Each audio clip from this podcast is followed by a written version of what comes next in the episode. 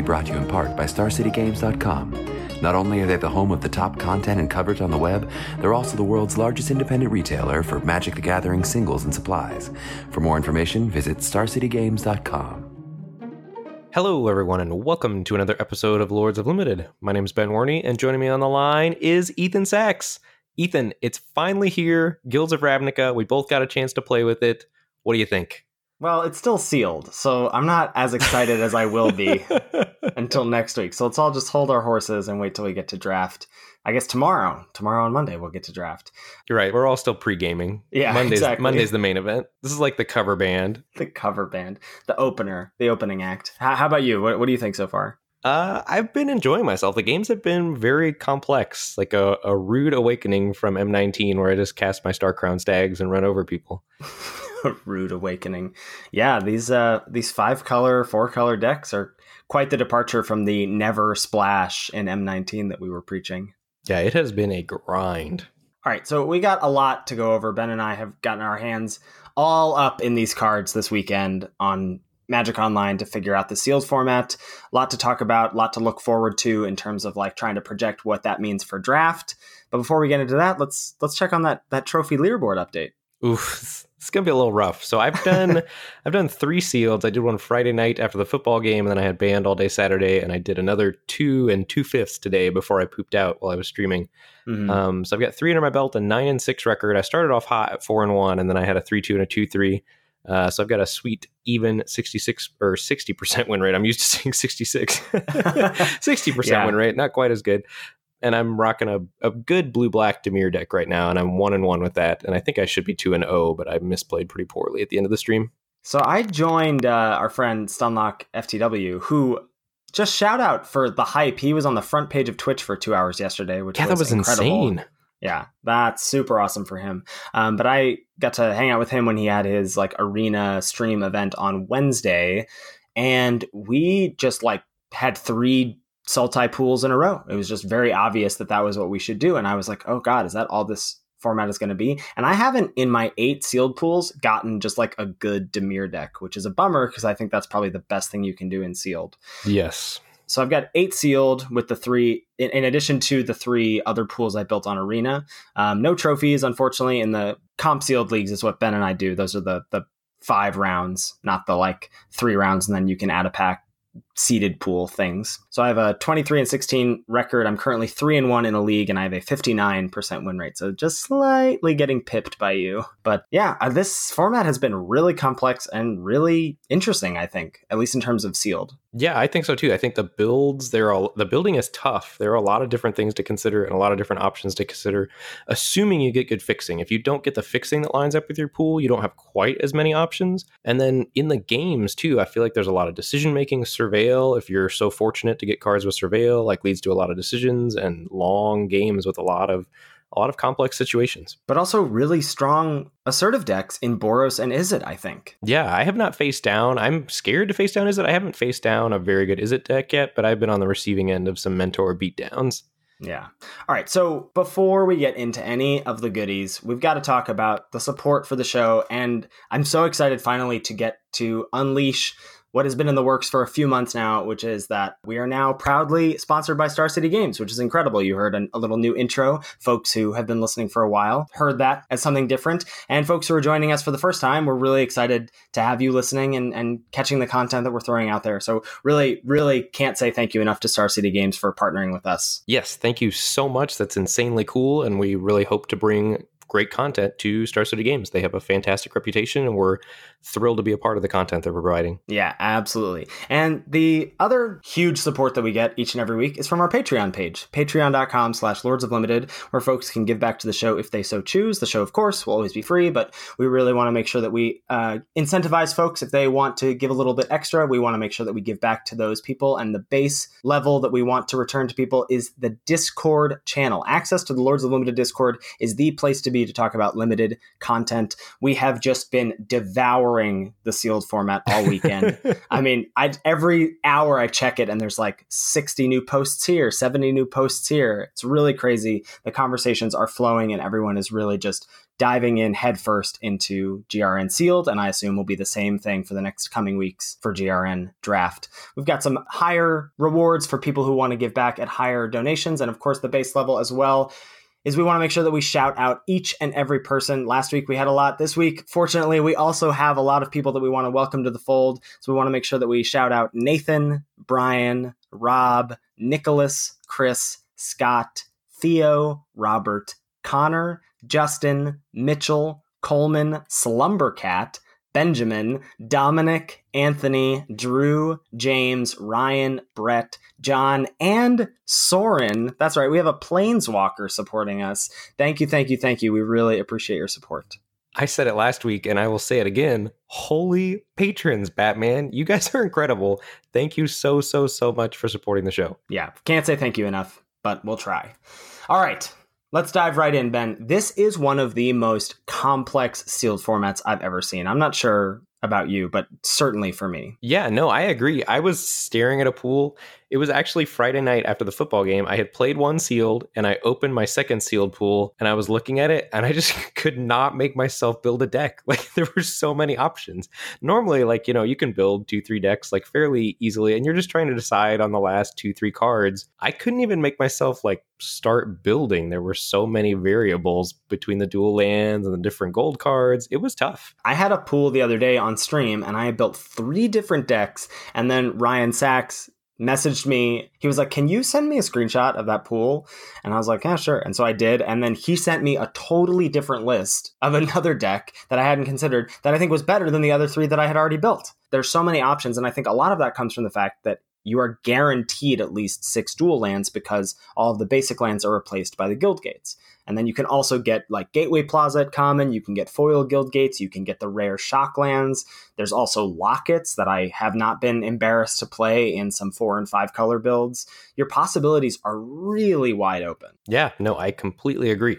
So let's dive right into some bigger picture questions about the format for people that may not have had a chance to pre release or are just wondering what our opinions are. Do you think this is a Prince or Pauper format? That is a really tough question for me to answer right now. There are definitely bombs in the format that I feel like I need to answer, but I also feel like the removal is pretty strong that I'm not often hard pressed to find answers that maybe I am hard pressed at the moment to find answers in my hand, but not that like, oh, well, if I look through my whole deck, do I have a way to deal with that thing? Um, so that leads me to believe that it's more pauper than prince, and I think that also is coupled with what I see at like how much surveil there is at common to fuel the strong blue black decks, and how much good mentor there is to fuel the aggressive Boros decks. Yeah, I feel exactly what you said. I do feel like there are bombs, but I feel like the removal is so good that you have two to three answers to those bombs in your deck generally. And I don't feel like I don't feel like when I'm losing, I'm losing to a bomb. I feel like I'm losing to a better deck that has better commons and uncommons and works like a more well-oiled machine than my deck has been so far. That's when I feel like I'm losing. Yeah, that's a really good way to put it. Like it feels like you're losing to consistency, and that consistency is coming from commons. It's not coming from like two or three bombs or whatever. Right. All right. Next up, fast or slow? I don't know. I'm, I'm seeing in the show notes you wrote slightly faster for a sealed format. I feel like you have access to more consistent fast decks than perhaps you are often used to because I feel like usually sealed is like open bombs, play your bombs, open removal, play your removal. And this feels like a lot more diverse than that because there are, I think you can open a really good, like two color assertive deck in either Boros or Izzet. But other than that, I've also had games be huge grind fest where you're just like trying to eke out this resource advantage and you're going to turn 15 and 16. So I, I don't know. I would say on the slower side for sealed in general, but certainly you have to be ready for those fast decks. Yeah, I guess that's what I meant. That there exists, like I think more so with the frequency than maybe in other sealed formats. There's more of a likelihood that you're going to play against a good aggro deck. Like I feel like if a person opens a good Boros pool or a good Izzet pool, those decks are very, very good and like very strong and beat you down hard when they come together. So you've got to respect those. Last night I played in a sealed league, and four of my five rounds were against Boros decks. Gee whiz, that's insane. Yeah, it was crazy. Where you at on number of lands? I think it depends. You've got 17.5 here, and I think that's a perfect number because I in the control decks that I've built, certainly when I feel like, and we'll get to the kinds of decks that I feel like sealed pools tend to lend themselves to in this format. Um, but I feel like the control decks, or you're just like five color good stuff decks because I don't have anything better to build. Those decks, the mana is a little rough, even with all the guild gates and the the, the lockets that you may be playing. So I, I've been tending towards 18 lands there, just because those decks hopefully have card advantage to mitigate the flood. Um, and then my aggro decks, I'm running 17. Sometimes I've run 16 lands if I feel like the curve is low enough, but that's really only happened once in eight pools. Wow. Yeah, I have not run 16 lands yet. So looking at the different kinds of decks that I feel like this format has to offer, we'll start small and then we'll, we'll get bigger. So small, I would say, is a straight two color deck. And this has seemed, I, I wrote initially, this seemed very rare to me. And then I had three back-to-back pools where I had either what I thought was like a fine Boros deck. I actually posted one of these pools online versus just like a five-color good stuff deck. But I think the two-color decks have a place and can be very strong depending on how lucky you are to open cards. But I think it's really hard for that deck to come together a lot of the time and be good because so many of your commons are multicolored cards. You have to get really lucky to like not only have let's if we're talking about Boros, not only have like a deep roster of white and red cards, but also a deep roster of Boros cards. And that's really going to be just kind of a, a crapshoot depending on what packs shake out your way, you know? Right. I'm still a baby in the sealed format. I've only done four pools and I've only finished three of them. But in each of my pools, there's been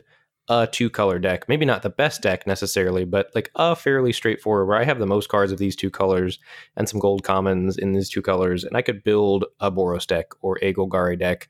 And usually I ended up splashing or something to tweak it to try to make it a little bit better. But I do think two color decks are a thing in most pools. There is probably one in there somewhere if you look for it. Yeah. And you've got a note here that if the fixing doesn't line up right, this may be your best course of action. I think that's true. Like you might be in this sort of awkward spot where you have a bunch of good blue red cards and then a bunch of black green dual lands and that can really make for some awkward tension in your deck building because like you can't really then dip into a, a, three color deck. I found that my fixing often dictates a lot of what i want to do when i don't feel like there's a strong direction otherwise. Yes i agree completely. And the other one that's really rough is like maybe say you're you've got golgari cards and you want to splash some blue cards and you want to play sultai but then you've also got Golgari guild gates when you really wish you just had Dimir guild gates so that yeah. you could splash blue easier. So you have to play the Golgari guild gates and then run like three islands. And that starts to get awkward because those three islands are so bad. I want to ask you now, what are your thoughts on the lockets so far? I have run them in control decks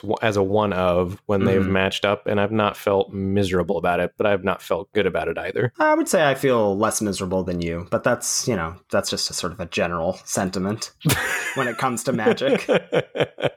I think that's true. so, what do you have for sort of like strategy for like approaching building pools in this format? Like, you have that wonderful like pack cracking sound on Magic Online, and then you are confronted with a, a swath of cards how do you make sense of it all? First thing I do is right click sort by rarity, check out all the rares and mythics, see what pulls me in a direction, and then I go straight down the list of uncommons and see if I have any busted uncommons, try to get a sense for what sort of gold cards I have and where they're concentrated in this format. And then I sort back normally and I take a look at which guild gates I opened and if I think just prematurely, like color wise, those guild gates look like they're going to help out with what I saw in the rares and the uncommons. Uh, check out if I have any clue stones or any extra fixing, things like that, any rare shocklands. And then past that, uh, my process is just to pull down every card from every color that I think is playable. And then once I do that, I sort of get a sense for okay, I've got good cards, the most good cards in red white, and I'm going to try to build Boros first, or, you know, the most good cards in blue, black, and green. So I'll try to build some combination of Dimir or Golgari first and then just keep building decks. And I try, I usually spend on Magic Online, you know, I'll spend 40 minutes, 45 minutes trying to build every deck I can think of uh, just to try to get edges in sideboarding. If I want to swap decks out, I want to have the decks built ahead of time rather than have to try to build them on the fly during the two minutes of sideboarding on Magic Online. That has lined up almost entirely with my experience. I go from rares to fixing next just because like that i feel like shapes a lot of what i feel like my possibilities are.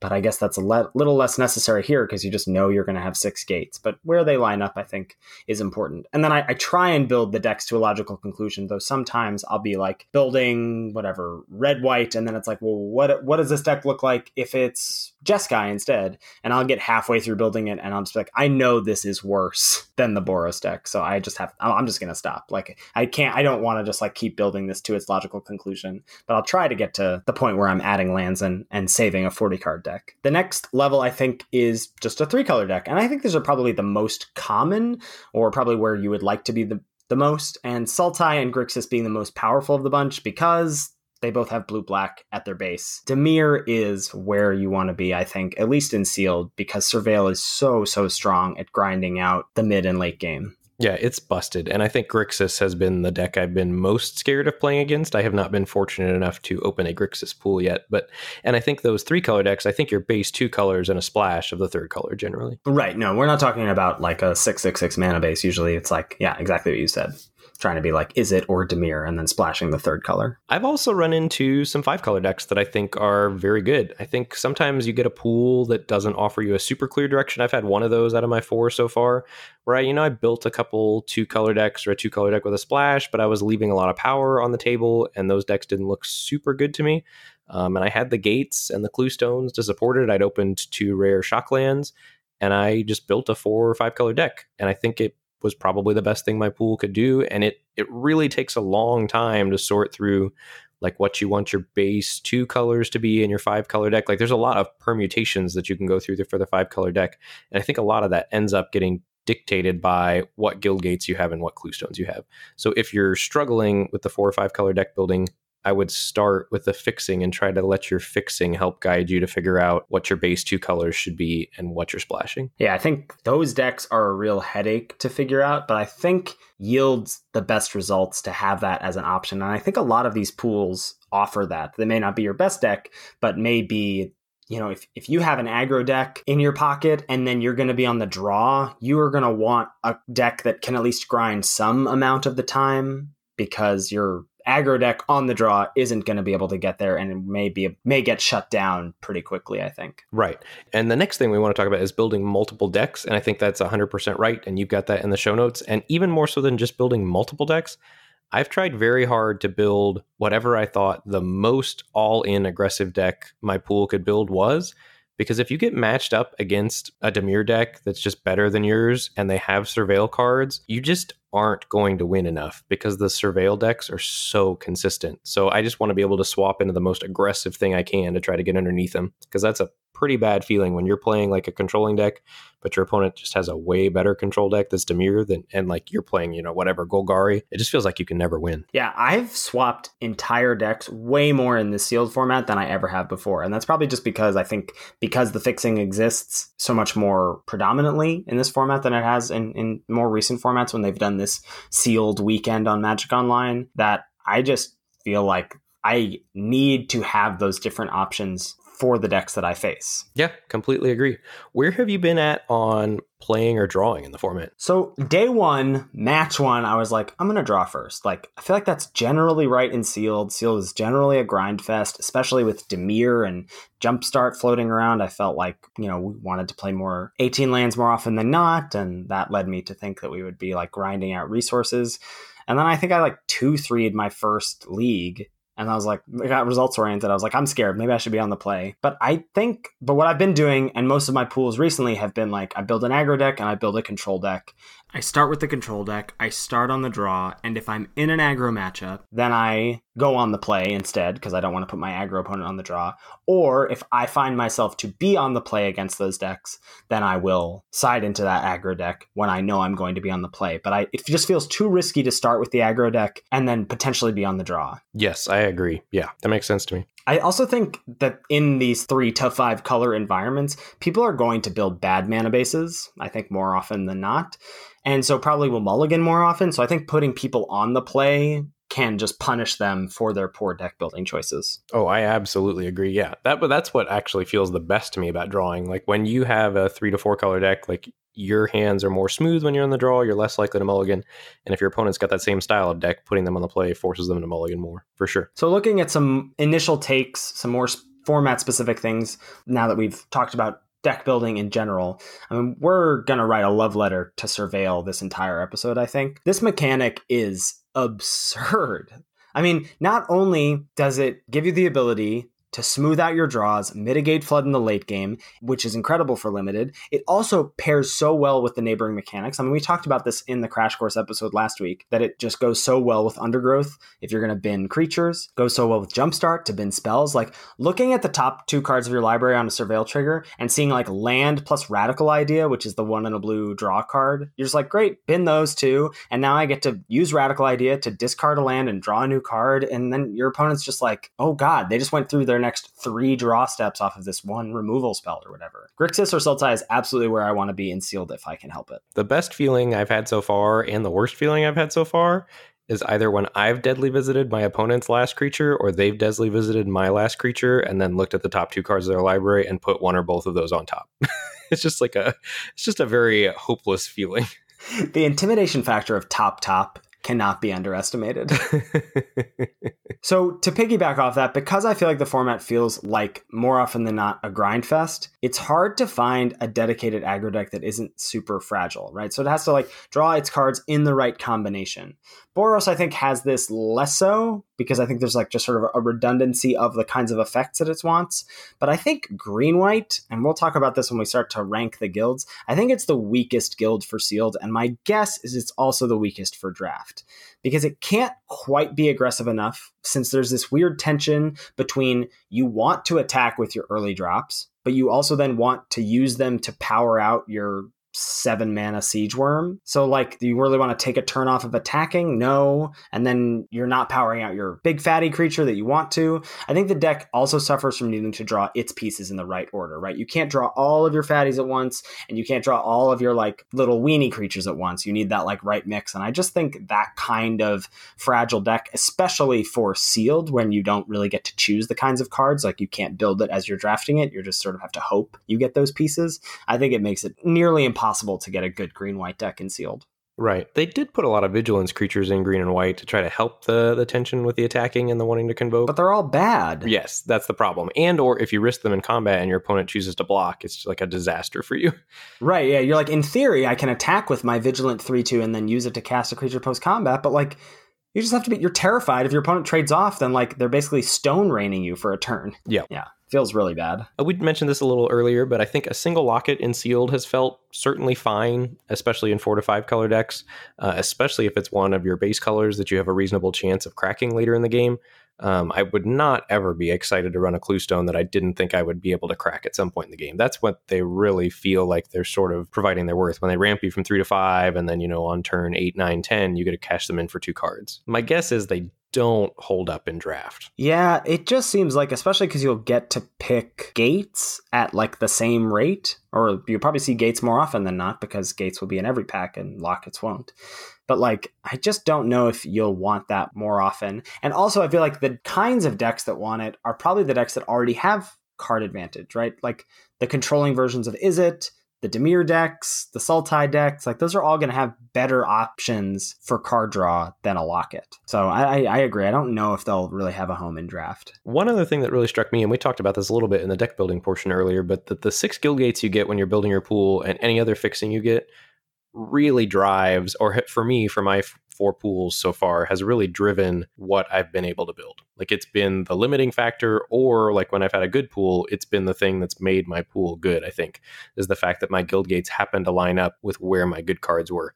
So I think early on when you're trying to build, if you're overwhelmed, again, take a look at those guild gates and see where they steer you. Either in like the actual guild that they represent, or allowing you to play one of the off colors as your main color and then using the guild gates to take advantage of some free fixing. Another thing I've really run into is when I, I have not had the pleasure of playing Surveil much. I've been on the receiving end of the Surveil beats, uh, and I've but I've been playing controlling decks that don't have Surveil, and they really struggle to get card advantage or card filtering, and I, I just keep getting outclassed by control decks that have Surveil. Um, so I think you really need to be on the lookouts for maybe putting clue stones in those decks, like a Golgari deck or something, just so you can get a two for one. Because you know I've had decks that have had good removal spells and good threats, but it's just hard when you're trading one for one to really get an edge and pull ahead in a controlling deck. For those of you playing the drinking game at home, Ben has called them clue stones three times now. oh no. What are they called? I don't even know. They're lockets. Whatever. Blue stones lockets. I mean, Oh we're God. almost certainly not playing with them after today, so it doesn't Yes. really matter. we sort of pegged this, I think, in the crash course. The removal in this format is very good. And there are definitely creatures you need to kill, but I think the abundance of removal, save for green, is really, really strong. Prey Upon's not doing it, is it? I have not seen it cast yet. I've seen it cast. You know, it's kill it's like a 3-3 is killing a 2-2 or something. It's just the creatures are not there's no big creatures. It's really hard to take advantage of Prey upon cheapness because all the creatures are pretty much the same size. Yeah, that brings us to our next point, which is that creatures are small. Transitions. Yes, Watcher in the Mist is huge. Three blue blue for the three floor flyer, Surveil 2. That's just gigantic in addition to mm-hmm. awesome. Douser of Lights, the four and a black for the 4 5 vanilla, has been very impressive and sealed. Kraul Foragers, the four and a green for the 4 4 that ETBs with Undergrowth, gain a life for each creature in your graveyard, has been like a very solid body. I've had difficulty trying, and I was looking and playing and trying to think about like sort of, you know, that quote magic number where like, you know, the amount of toughness you really want. Um, and it's hard to pinpoint one so far. Maybe it'll become more apparent in draft.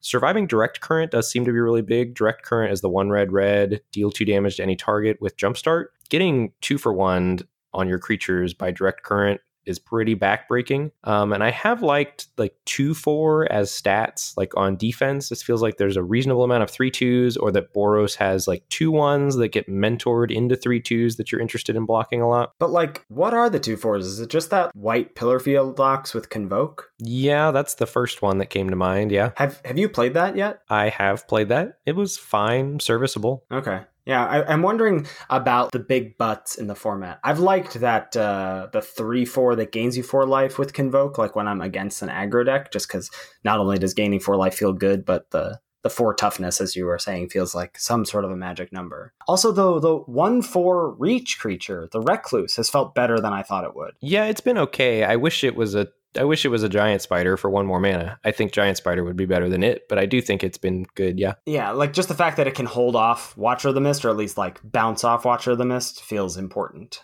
Games have been really interactive with lots of decision points, as well as being able to figure out, like, okay, we're going to game two. I assume my opponent's going to put me on the draw. What deck do I want to play in that situation? And then I think also the reverse, you can like get into these like leveling wars of like, well, does your opponent think that you're going to assume you're going to be on the draw and go into this kind of deck? Or maybe after they've seen two decks, when you go into game three, they may be able to figure out my opponent's probably going to go into deck X or whatever. I think there's a lot of very cool decision points to make. I think a lot of that interaction in games comes down to the removal being so good. Yes, I completely agree. I have felt like there's been lots of interaction and lots of that has been due to me being able to interact with my opponent's creatures through removal. In addition to that, I just think surveil like so today on stream I was playing with uh, Dream Eater, the blue mythic that's like the 4/3 flash flyer. When I had to surveil 4, I was just like my brain about exploded. Like there's so many like cuz that's so many it's like 3 potentially 4 turns you're trying to plan ahead if you want to keep them all on top. Oh, yeah. Yeah, there's a lot of complex decisions. One of the other things I've noticed about good sealed pools in the format, the best ones that I've played against, I haven't played many good ones yet, obviously, as evidenced by my record, but some of that's been my own misplays. I've not played the tightest so far. You're getting it out of the way now. Yeah, it's all saving it all for draft. Yeah. But a lot of the, the best decks I've played against have had a fairly high spell count and a lot of surveil, and the creatures that have spell check, Lords of Limited trademark, and care about surveil. So, like finding the decks that have that right mix of good spells and creatures, and if you don't have that, it can lead to some awkward builds at times. Like I had a, a Ral Zarek that I wasn't able to play because I only had like three spells in all of the Grixis colors. so, by, when you say spells, you mean instants or sorceries? Yeah, Wait, but I feel like we were talking pre-show, and I was like, "Yeah, I feel like most of these decks have like twelve to thirteen creatures," and you're like, "I don't agree. That hasn't been my experience." well, I haven't. No, I'm playing against them. It has. I have not had been fortunate enough to build those decks yet. I see, I see, I see. Okay. I think because there's so much interaction and the games are so complex and Surveil, I think, is so complex, sequencing plays correctly matters a lot in gameplay. Do you want to read that next part? That was I typed this, and the next line is I have been doing a poor job of this. right, but I didn't want to read that because. Right, you haven't been. You're very good at this type of thing. I've been losing on my own merits, not uh, not from just like making some punts here and there. So, which brings us to our next section, which Ethan initially labeled cool interactions, which rapidly turns into Ben's misplays and inability to read cards. So, our first of this segment is if you have the the cat that draws you a card when it ETBs or Urban Utopia when it ETBs, and you're playing them off curve. So if you're not playing the cat on turn three or you're not playing the Urban Utopia on turn two, make sure you play those before you play your land drops. If you've got guild gates in your deck, which you almost certainly do, because if you hit if you draw a guild gate off of those cards you really want to be able to play it tapped. I've already made that mistake a couple times in the format. Uh, cool interaction here. So Vigorspore Wurm which is the 5 and a green 6-4 it etbs has an undergrowth trigger gives a creature plus x plus x and vigilance until end of turn, where X is the number of creature cards in your graveyard. But it has even more text below that, which is that it's got the bristling boar text that it can only be blocked by one creature. It can't be blocked by more than one creature. So that, plus anything that grants menace, makes it unblockable. So if you've got like Swarm Guildmage, which is the black green guild mage that can pay four and a black, tap it, and give all creatures you control plus one plus zero and menace until end of turn. You get to turn Vigorspore Wurm into a seven power unblockable creature. Ooh, nice. One of the ones that I most of these were just like reading cards or assuming things about cards. Inspiring Unicorn, the two white white for the two two that when it attacks, it pumps all creatures, not just attacking ones. For some reason, my brain just read that and read it as all attacking creatures because that's usually how that effect goes. I feel like. Um, so that pumps your whole team. So if you have prey upon with the inspiring uniform, unicorn, you can attack, but not attack with a creature that you want to prey upon with and get it plus one plus one. So mm. that's a hmm. corner case that could come up. Um, Devkarin Dissident is the one in a green 2 2 that has four in a green to give it plus two plus two until end of turn. I, for some reason, assumed that only said once per turn, and it does not. So my opponent had 10 mana, and they pumped that twice, which was shocking to me uh, when it happened and just a card like Rampaging Monument. That's the four mana for the zero zero trample that enters the battlefield with three plus one plus one counters on it. And then for each time you cast a multicolored spell, you get to put another plus one plus one counter on it. Just make sure you sequence your multicolored spells with that when you're attacking correctly. I've already punted that one as well. Was trying to be a good magic player and cast my stuff post combat, but there you actually want to cast your multicolored spells pre combat to get an extra damage. That stuff always makes me so mad. The cards that are like, yeah, you should be doing this pre combat. I'm like, but I, I've been so good at training myself to do the stuff post combat, and then that just makes me lazy. So I'm like, I'll cast everything pre combat. I normally do that anyway, so I was so furious when I bunted with Raging Monument. Oh, you love F8 too much. So strong. What do you have for some early guild rankings? Now, obviously, this is only from our initial weekend of sealed impressions, but I feel like these may hold over and be true for the draft format as well. This is this is what I'm predicting for draft. I'm th- I'm thinking Dimir one, Boros two, Izzet three, Golgari four, Selesnya five, and maybe actually that's not true. I think that's what I think for sealed. I think for draft I would swap Selesnya and Golgari. I think I would have Golgari last for draft. Oh, interesting. I still think Selesnya is god awful. I'm on Dimir, and then Izzet? I just like the flexibility that Izzet provides. I feel like there are some different builds. Like you could be all in aggro, you could be a more controlling deck, you could be, I don't know, a, a tempo aggro deck rather than just like a boots on the ground aggro deck. So I've got Dimir 1, Izzet 2, Boros 3, Golgari, then Selesnya. But I could see Boros swapped. I mean, Boros in draft is is going to be very strong, especially if, if you're the only Boros drafter at the table. We will have to see. Yeah, we certainly will. We've got some rare encounters here. So in our crash course, we never talk about rares. We only look at the commons and uncommons because that's that's the beef of what we'll be dealing with in limited. But as we get to play with some rares, if stuff surprises us, uh, we want to make sure we shout it out to you fine folks out there. And the first of those is Thief of Sanity. Have you had a chance to play with or against this card? I have not had a chance to play with or against it yet, but I have seen some posts on Twitter complaining about how busted it is. Yeah, I mean, it looks kind of innocuous. You're like, oh, most things kill it, like dead weight or direct current. This is one blue black for a 2 2 with flying. It's sort of like a Spectre slash Gonti variant. When it connects with your opponent, you look at the top three cards of their library and you exile one of them. And then for the rest of the game, you can play that card as if it were in your hand and you can pay mana of any color to cast that card which is pretty busted. You know, if we think about Nightveil Spectre, like once Nightveil Spectre died, you couldn't play those cards. This card, you really need to deal with it immediately. The fact that you basically get to like impulse or I guess anticipate your opponent's library and just draw a card is really busted. So just connecting once does a lot. And then if you do it two or more times, I feel like you just run away with the game. One that I've run into that I did not understand initially was uh, actually I had it in my first sealed pool was Underrealm Lich. That's three black green for the Mythic four three, and it says if you would draw a card, instead look at the top three cards of your library, then put one into your hand and the rest into your graveyard. And it also has pay for life to give it indestructible until end of turn and tap it.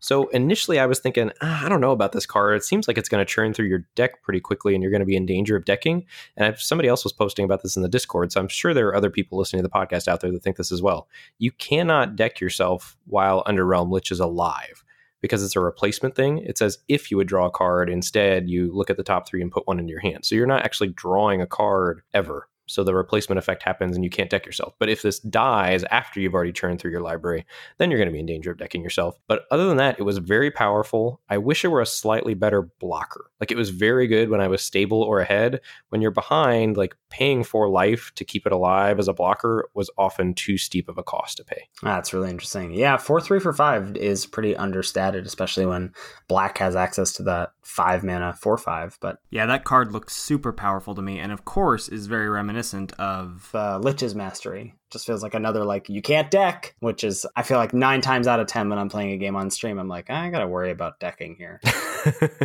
another card that I watched uh, during the arena event, actually on another stream, I saw this card Resurgence, which is part of a split card, Response Resurgence. So Response is pretty good. It's a hybrid Boros Boros instant, deal five damage to target attacking or blocking creature. Totally fine removal spell. Resurgence, however, is absurd. It just like turns any game that's like maybe marginally unwinnable to just like a powerhouse win. This is three red white for sorcery. Creatures you control gain first strike and vigilance until end of turn. After this main phase, there is an additional combat phase followed by an additional main phase. This card triggers mentor twice. That's the thing that I didn't get when I read it. Like obviously we've seen effects like this before it's very powerful but when you have this combined with a mechanic that cares about instances of attacking it's really busted. The last card on this list we want to talk about is chamber sentry. This is x for a 0 0 artifact creature construct. It enters the battlefield with a plus one plus one counter on it for each color of mana spent to cast it. You can pay x tap it to remove x plus one plus one counters from it to deal da- x damage to any target. And you can pay WUBRG to return it from your graveyard to your hand. Now, I don't know how often this is going to come up. That like last ability is going to come up in draft, probably not very often. But I've had this in sealed pools twice, and I have returned it from my graveyard in both of those decks. Dang. I think this card is really, really good in sealed, and certainly helps out, or has felt for me like a really helpful tool to like push me into that four to five color range. Because not only is it like good on curve at any point when you need it. Like you can play it in most decks for this format. I imagine in sealed you'd be able to play it as a two mana two two, a three mana three three, and then you can like pick off multiple things over multiple turns. You know, it's like a very very slow walking ballista. But then if you can really like return it, this can become a, a very strong engine for your deck, especially if you don't end up with a lot of those surveil triggers as we were talking about being so necessary for grinding out games. Yeah, that card seems very strong. Speaking of strong cards, we got to check in on our overperformers. We got a long list of cards here that have overperformed, starting with Night Nightveil Sprite. You pegged this in your top blue uncommons. It is now in my top blue uncommons. One in a blue for a 1 2 flyer, and when it attacks, you surveil one. It's just absolutely insane. Yeah, this has felt, I mean, it feels like a looter, except for the fact that the surveil triggers on attack. Well, and that so many cards care about instances of surveilling. There's not a lot of cards that care about instances of looting. So it's like a looter that's like double good. I don't need all that excess stuff. I don't need stuff to care, care about surveil. This card is just really, really strong on its own. Oh no, I agree. But when you combine it with those other cards, it just gets out of hand rapidly. Yeah, for sure. Do you have this at number one blue uncommon now? Oh yeah, I think so. Me too. Next up, we've got Portcullis Vine, single green for the 03 that has two tap sacrifice, draw a card. This is not a great card. And again, we should clarify this is overperformers, just cards that are better than we thought they were. Not necessarily that all the cards on this list are busted. And I don't think Portcullis Vine is busted, but it has been performing better than I thought. At just a one drop that can block early, that convokes, or that can put itself in the graveyard for your undergrowth stuff has just done more than I thought it would. I've not been embarrassed to play Portcullis Vine. Yeah, I'm sure that's probably more fine for sealed than it is for draft, though. I'd be be wary to call this an overperformer for draft. Next up, we've got a card that. so the way that Ben and I build the show notes is like, you know, we'll like start the Google Doc and then like I'll add stuff, he'll add stuff. And it isn't really until like the day of recording that we sort of start to like come together and say, all right, well, how are we going to order this thing and whatever. And so sometimes we'll leave little notes for each other. And I put this card down here and Ben just wrote, nope, not for me. So I think this has been an overperformer. Uh, Righteous Blow. This is single white for the instant uh, deal two damage to target attacking or blocking creature. I had initially left this out of my top three white commons, and I think it might be in there now, just because I'm not sure what else would take its place. But this I thought would be not great, but I think it's a lot better than I thought it would be. A lot of the creatures are very small, and the fact that this is such cheap interaction, and a lot of the mentor creatures that are incentivized to attack that you want to be able to get out, like the the five two for four mana, the four two with haste for five mana, the two two first striker for two mana, all those things you really want to get rid of, and all those cards are incentivized to engage in combat. So I feel like the righteous blow has a place, and that place is I think higher in my pick order. Fair enough. The jury's out on that one for me. Next up, we've got another nod to your top blue uncommons. You nailed them. Chemister's Insight, three and a blue for the instant, draw two cards, and then has Jumpstart as well. Uh, that card's just a house. It's a fantastic card advantage engine. You feel like kind of bad the first time they do it, and then you're like, ugh, that's in their graveyard. And then when they actually jumpstart it, you're just like, oh, how am I ever winning this game? Yeah. Yeah, card is busted. I've got Parhelion Patrol here, which is sort of weird to put on overperformers because it made both of our top three white commons. This is three and a white for the 2 3 with Flying, Vigilance, and Mentor, which is a lot of keywords to have on a common. And this is now up to number two for me, right behind Luminous Bonds. I think this card is really strong. Next up, I've got Gateway Plaza on my list. That's the gate that comes in, and you have to pay one when it enters the battlefield. It enters the battlefield tapped and you can tap it to add one mana of any color to your mana pool. It's just a fantastic option in sealed and really helps enable those four and five color decks. Yeah, thank God this exists at common and not uncommon. I think that's a big difference as well. Generous Stray is up next. I think this also probably exists in my top three green commons now. This is uh, two and a green for the one two cat. It enters the battlefield, you draw a card at least in sealed, this has just felt like pretty good to have a little speed bump. It draws you a card, you can convoke out, you can chump and get some fuel for undergrowth. I mean, that's sort of all that we thought it was going to do, but that just has felt pretty good to be able to do. I agree. I, I, would have put that on here had you not put it on here. Next up, I've got the Guild Gates. They've just been outstanding in sealed. They've been determining a lot of the direction of my sealed pools, and I'm very curious to see how highly you're supposed to pick them in draft. Just for our pack one, pick one, we've got a roundtable coming up that we like to do. Mm-hmm. Spoiler, there's a guild gate, and I think it's in contention. Yeah, I think so too. I'm really excited. I mean, I'm, um, when we did our crash course, we sort of referenced Hour of Devastation, figuring out like, well, where the deserts towards the end of that format felt like some of the best commons. I'll be interested to see how the guild gates shake out in terms of their comparison to some of the commons in the format. I've got Hitchclaw Recluse up next. This is two and a green for the one four with reach. We talked about this a little bit before. Kind of wish it was Giant Spider. Really wish it was Mammoth Spider. But I will say that it's felt better. I thought it was going to be too small, but the four toughness has really mattered in terms of being not able to trade off with things. Though you know, there's a couple X1 flyers floating around, but just being able to like bounce off of some flyers to like stop you from just dying to Watcher in the Mist over multiple turns, I think makes it better than I thought it was was going to be. Speaking of X1s, Mephitic Vapors, two and a black for the sorcery. All creatures get minus one, minus one until end of turn, and then you surveil one. I think there are enough one toughness things floating around that are playable that Mephitic Vapors is main deckable. And I don't think it's an embarrassing main deck card. Yeah, I think that's true. I think it probably can do, if it's not just like picking off X1's period, it can probably do enough in terms of like maybe pre combat, but certainly maybe post combat to like finally pick off some creatures. And Surveil 2 is nothing to sneeze at. Well, not pre combat because it's all creatures. So it would have to be post combat. Well, you know, but maybe you do a pre combat and then they don't want to block. I, no, I guess that doesn't, that makes no sense. Never mind. I just keep thinking it's Plague Mare and it's not Plague Mare. not Blackmare. Passwall Adept is up next. This is one in a blue for a 1 3, just the most perfect stats in the world. And it has a repeatable activated ability of 2 in a blue to make target creature unblockable until end of turn. Certainly for sealed, this just feels like an auto include if you're in blue, just because it's such a low impact in your deck. Like it's a two drop that's good, and then it's just good on turn two, good on turn 10, that sort of thing. A lot of my losses so far have come to my opponents drawing Passwall Adept, and it is pretty frustrating card to play against. Well, especially in sealed when like m- maybe your deck has like four removal spells or whatever, five removal spells if you're lucky. You don't want to use those on that. And like, Well, and Luminous Bonds and Capture Sphere don't do it. yes, oh my god, I didn't even think the capture sphere Like- doesn't do it. And then it feels so bad when that's the thing that's killing you, and you Luminous Bonds their 3 3, and then they draw another 3 3, and you're still in the same boat of dying to Passwall Adept, but you can't do anything about it. Sure. And then you're just like exclamation mark, why me? Yep, that's exactly the order of things that happened.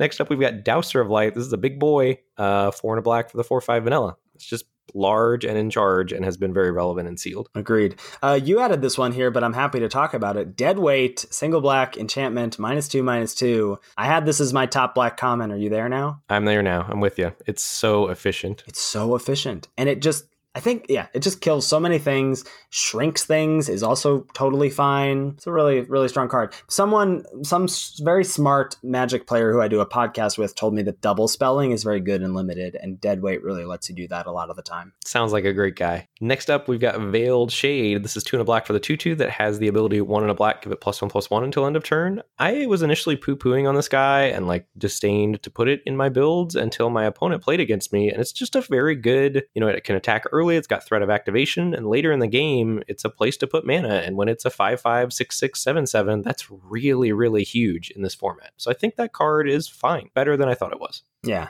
Again, I think probably much stronger in sealed than draft. What do you think about that?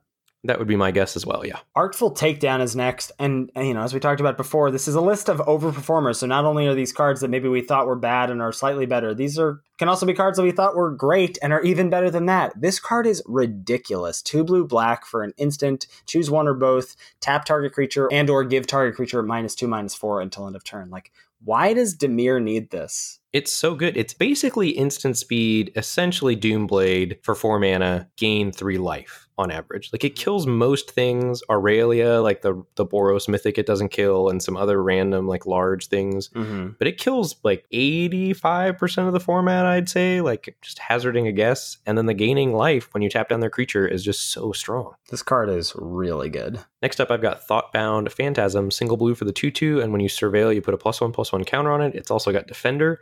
And if you accumulate three or more plus one plus one counters, by the way, the new counters on MTGO look hot. Yeah, I was there's so much hate for them when I was streaming the other day. I really like them. They're so much clearer and it's so much easier to tell what's going on. I'm a big fan also. So when you accumulate three of those beautiful looking counters, your Thoughtbound Phantasm loses Defender and can attack. Really good card. It's cheap and it's impactful in seal. It's early defense and then turns into a threat in the late game if you're fortunate enough to have open a surveil pool, which several of my opponents have been. Yeah. Uh, speaking of a surveil pool, how do you feel about disinformation campaign? This card looked like maybe it was too slow to me, but it's been very oppressive. This is one blue black for the enchantment. When it ETBs, you draw a card, your opponent discards a card, and then whenever you surveil, you return disinformation campaign to its owner's hand. Yeah, I stand by my ranking for draft. I do think there's going to be a limit to the number of times you can cast this in draft. It's been a house in sealed. I it would be a pull into Dimir or a pull into splashing it if I had uh, even a modest amount of surveilling. Because even doing it once feels fine and sealed, just because so much, uh, unless you're against an aggro deck, but so much has just felt like a grind fest, and this is a great grind fest. You lose a resource, I gain a resource. Sounds good to me. Next up, I've got Sonic Assault. I have not played with or against this yet, but I've seen lots of people in Twitch chat talking about it. I've seen pros talking about it on Twitter. MJ said he thought it was strong. Darkest Mage on Twitch. Enough people have been talking about Sonic Assault that I'm taking notice and I'm moving this up and I'm taking a closer look at it and trying to see what makes it tick and what makes it the buzz of MTG conversation right now. Yeah, I think I agree with the buzz happening. That I initially thought this card was like too all in aggro. Like maybe I want one in an aggro deck, but probably not more. It packs a lot of damage. Like if you cast it twice, that's four damage plus the incidental damage you're also getting theoretically from tapping a creature and then enabling more attacks. Right. Once I looked at it in that light, I sort of thought of it as like a super lava axe, which is probably a pretty good card. Yeah, I think so too. Next up, we've got Direct Current as another overperformer. This is one red red for the sorcery to deal two to any target with Jumpstart. Yeah, this just does a lot. Like, yeah, three mana sorcery speed for a shock feels bad, but it kills a lot of stuff in this format. As we said in the crash course, over half of the common and uncommon creatures have toughness two or less. So it's going to kill over half of the creatures that exist. And being able to go to the face is really relevant. Well, and being able to do it twice is really relevant. Paying three to deal two feels a lot less worse when you know you get to do it twice for one card, mm-hmm. or essentially a land. I mean, an extra land later in the game or something. Next up, we've got Ledev Champion. One green white for the two two. When it attacks, you may tap any number of untapped creatures you control. It gets plus one plus one until end of turn for each creature tapped this way, and you can pay three green white as many times as you want to make a one one soldier creature token with lifelink. Uh, this card is busted in half. It's very very strong in the green white convoke deck. It's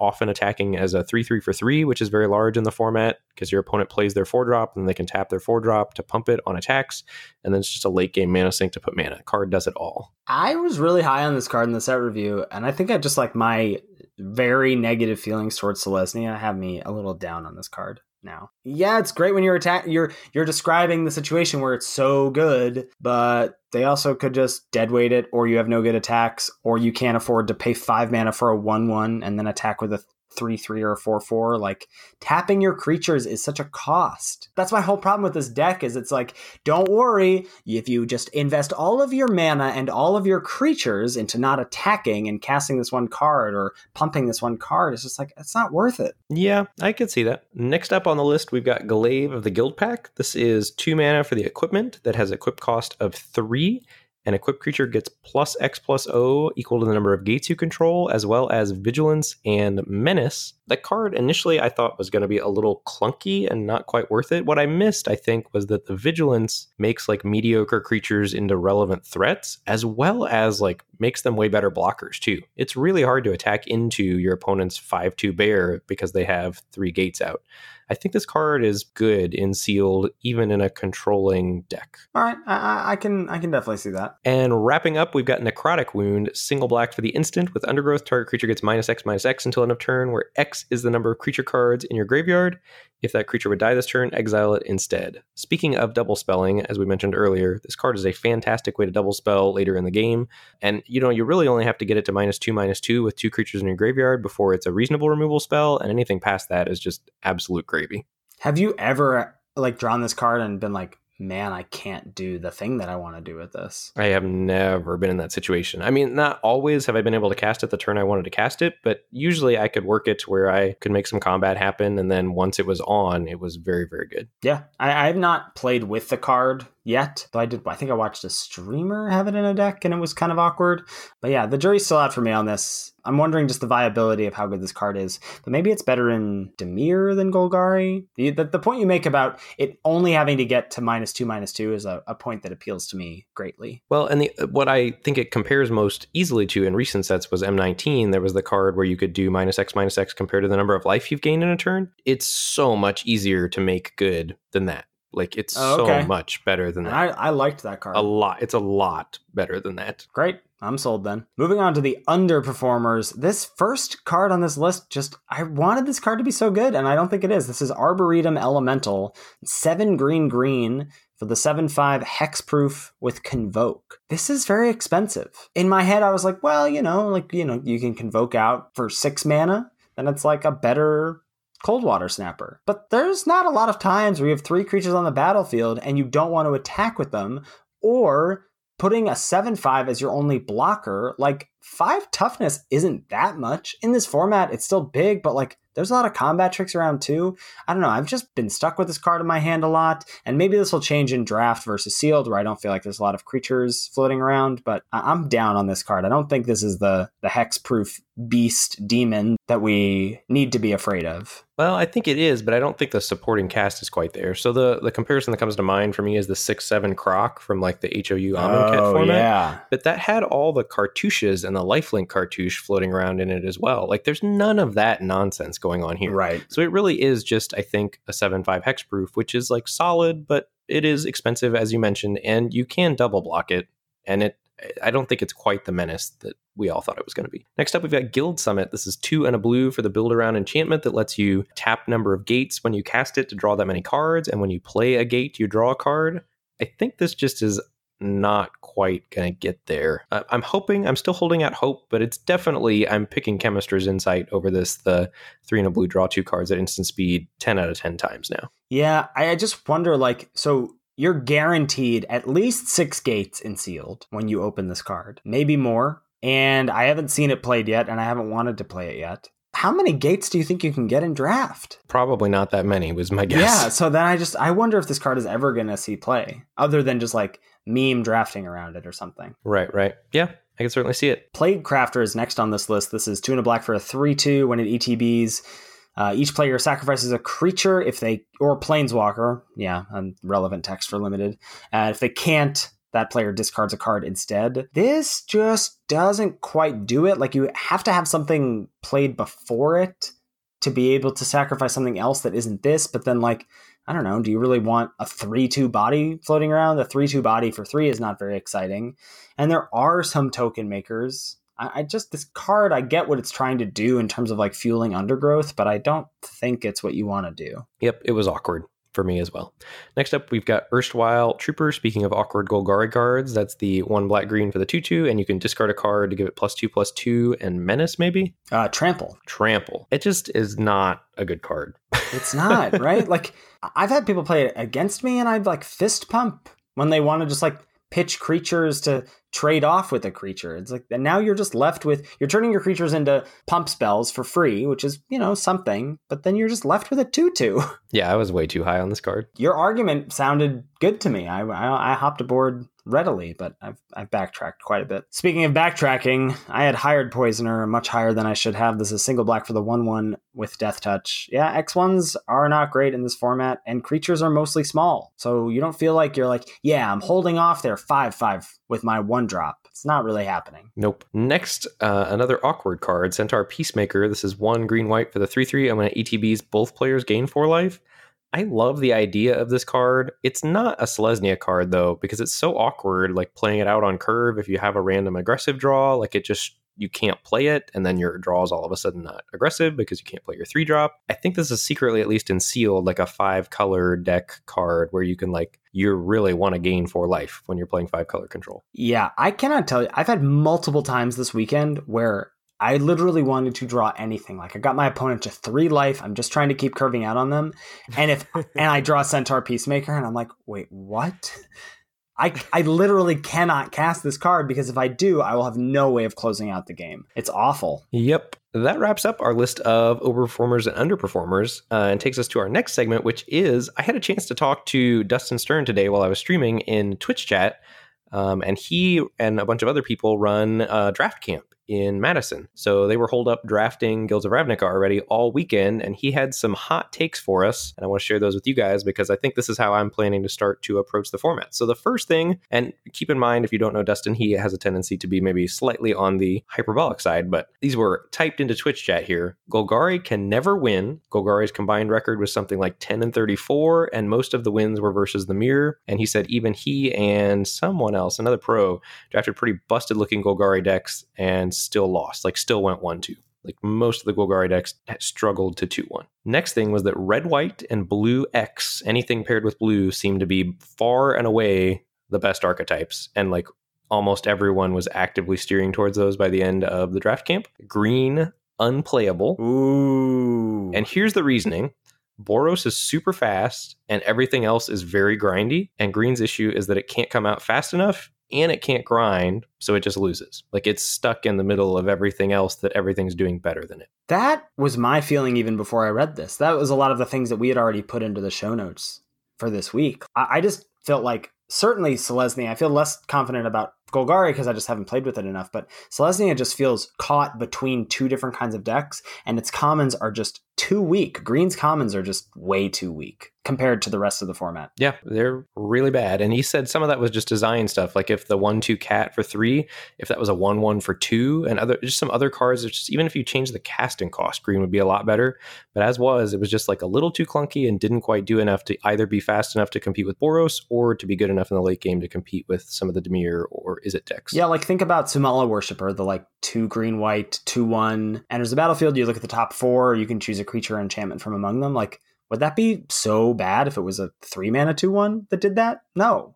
That would seem totally fine to me. But four mana is just so much. And so, drawing some conclusion from that, if Dustin's right about those things, and I think Dustin's like insanely good at limited, and I value his opinion super highly, He's got an 80% win rate for sealed in this format. Yeah. So here's my plan based on this information to start the format. This is what I'm planning to do. And I already sort of had some of this in my head, but after seeing Dustin having drafted all weekend and come to some of the same conclusions that I had stirring around just from, you know, talking with you and the crash course and things, the first thing I'm planning to do is to try to steer away from green at the start of the format if possible, like to bias myself away from picking green cards. I want to try to steer into blue and red at the start of the format because those lead into the combination of the three strongest guilds, according to you and I, which are Dimir and Izzet. So blue can go into either one of those, and red goes into either Izzet or Boros. So setting yourself up in blue or red to start gives you the most flexibility to get into the best guilds. And if green is as bad as people think, which is bad, like Dustin thinks it's not great after drafting with it all weekend, you and I already were not thinking it was good. The Lords of Limited Discord has been talking about the fact that it's not good. That means that neither Golgari nor Selesnya is going to be great. And I think black also suffers a bit because then the only good guild, quote unquote, that it can go into is Dimir if you're trying to stay away from Golgari. So I think both green and black, you know, are places to maybe steer away from. And similarly, white also maybe suffers a little bit because if we're trying to steer away from Selesnya, then you're really only hoping to get into Boros. So I really am hoping to be able to start my draft off with blue or red cards to leave myself the most flexibility to get into the good guilds. Yeah, that's that Khans of Tarkir mentality, like figuring out which single colors leave you the most open for like the good kinds of guilds or three color decks. And I think you're absolutely correct. Here's my question for you. Do you think there's like room for good off guild decks? Like, is there a blue white skies deck we could be drafting? That was what I that was what I wanted to ask Dustin that I didn't get a chance to because he said blue X and I didn't get a chance to ask him about Azorius or whatchamacallit. Whatchamacallit? Not Dimir, blue green. What's that one called? Simic. Simic. There we go. Come on. Gosh. Yeah. I mean, I don't obviously, based on what we're talking about, I'm not looking to draft blue green because I think green is awful. But blue white, there does seem to be like, I really want to mentor onto that Muse Drake, that 1 3 flyer that draws you a card. Ooh, yeah. But I don't know if that really is going to happen or not. Right, right. So to wrap things up here, we've got a pack one, pick one for you from Guilds of Ravnica to get the juices flowing for, you know, by the time you're listening to this, Guilds of Ravnica will have dropped on Magic Online. So you'll probably be drafting to your heart's content already, hopefully. Unless you have a job like me, in which case you will be watching Ethan jealously draft during your lunch break as much as he wants. I've already given away my bartending shift on Tuesday so that I can draft. Attaboy. yeah. Attaboy. So you sit down for your first pack of Guilds of Ravnica here. Cards in contention. I think Dimir Guildgate, the blue black Guildgate. Sonic Assault, one blue red for the instant. Tap target creature, and it deals two damage to that creature's controller with Jumpstart. Intrusive Packbeast, four and a white for the 3 3 Vigilance. When it enters the battlefield, tap up to two target creatures your opponents control. Direct Current, one red red for the sorcery, deals two damage to any target and has Jumpstart. Discovery slash Dispersal, one and blue black hybrid mana for Surveil 2, then draw a card and dispersal is three blue black at instant speed. So many of these split cards are sorcery on one side, instant on the other. It's hard to keep track of. Uh, dispersal is each opponent returns a non land permanent they control with the highest converted mana cost among permanents they control to their owner's hand and then discards a card. And Kraul Harpooner, one green for the 3 2 reach with Undergrowth. When it ETBs, you choose one target creature with flying you don't control. This gets plus X plus O equals the number of creature cards in your graveyards, and then you may have it fight the creature with flying that you targeted. And your rare, Firemind's Research, blue red for the enchantment. Whenever you cast an instant or sorcery spell, put a charge counter on it. Pay one and a blue, remove two charge counters to draw a card. One or a red, remove five charge counters to deal five to any target. So I still think Firemind's research is bad. I've seen it in play. I think it's way too slow. I think it's win more. Like if you're doing the thing and not being punished for it, like you could have done literally anything else and still been winning the game. So that leads me to I think think about three cards here. The Dimir Guildgate is very high on my list here, as well as Kraul Harpooner and Discovery. I like the Harpooner quite a bit, but I think based on our conversation just now and hearing Dustin's feedback from his draft camp weekend, I think I'm going to steer away from what I think might be like quote unquote the most powerful card in the pack and go towards something a bit more consistent. And I've been super impressed by Discovery. So I think I would take Discovery Dispersal, but really only with the idea of of casting Discovery. Yeah, I'm between three cards: uh, Discovery, the Guildgate, and Direct Current. And I also landed on Discovery for myself. Even before we talked, I went several picks deep into this. Oh, nice. Yeah, yeah. Uh, those are all really strong cards. Like I think I could see first picking Direct Current. Discovery may end up being too slow. It's just been so powerful. Like Surveil two, then draw a card. So cheap. I've never actually wanted to cast Dispersal. That card seems quite bad to me. Yep. That'll do it. Thank you so much for everybody's tuning in for the first time from Star City Games. We hope you come back. Thank you, as always, to Salty Pretzels for our intro and outro music. Make sure you give that a listen. Make sure you tune in to our 15 hour stream. It's coming up October 16th from 9 a.m. to midnight Eastern. This is the result of our treasure hunt. We always do a sort of like achievement list for each format. We'll get that to you for Guilds of Ravnica in just the coming weeks. If you have ideas for that, be sure to shoot them our way. You can get in touch with us on Twitter. I am at Lord Tupperware. Ben is at Mr. Metronome. You can find us on Twitch at those same handles, and you can also tweet at the podcast at Lords of Limited. If you've got any questions, please shoot us an email at lordsoflimited at gmail.com. Thank you so much for listening, and we'll catch you next week for another episode of Lords of Limited. Thanks, everybody. See you later.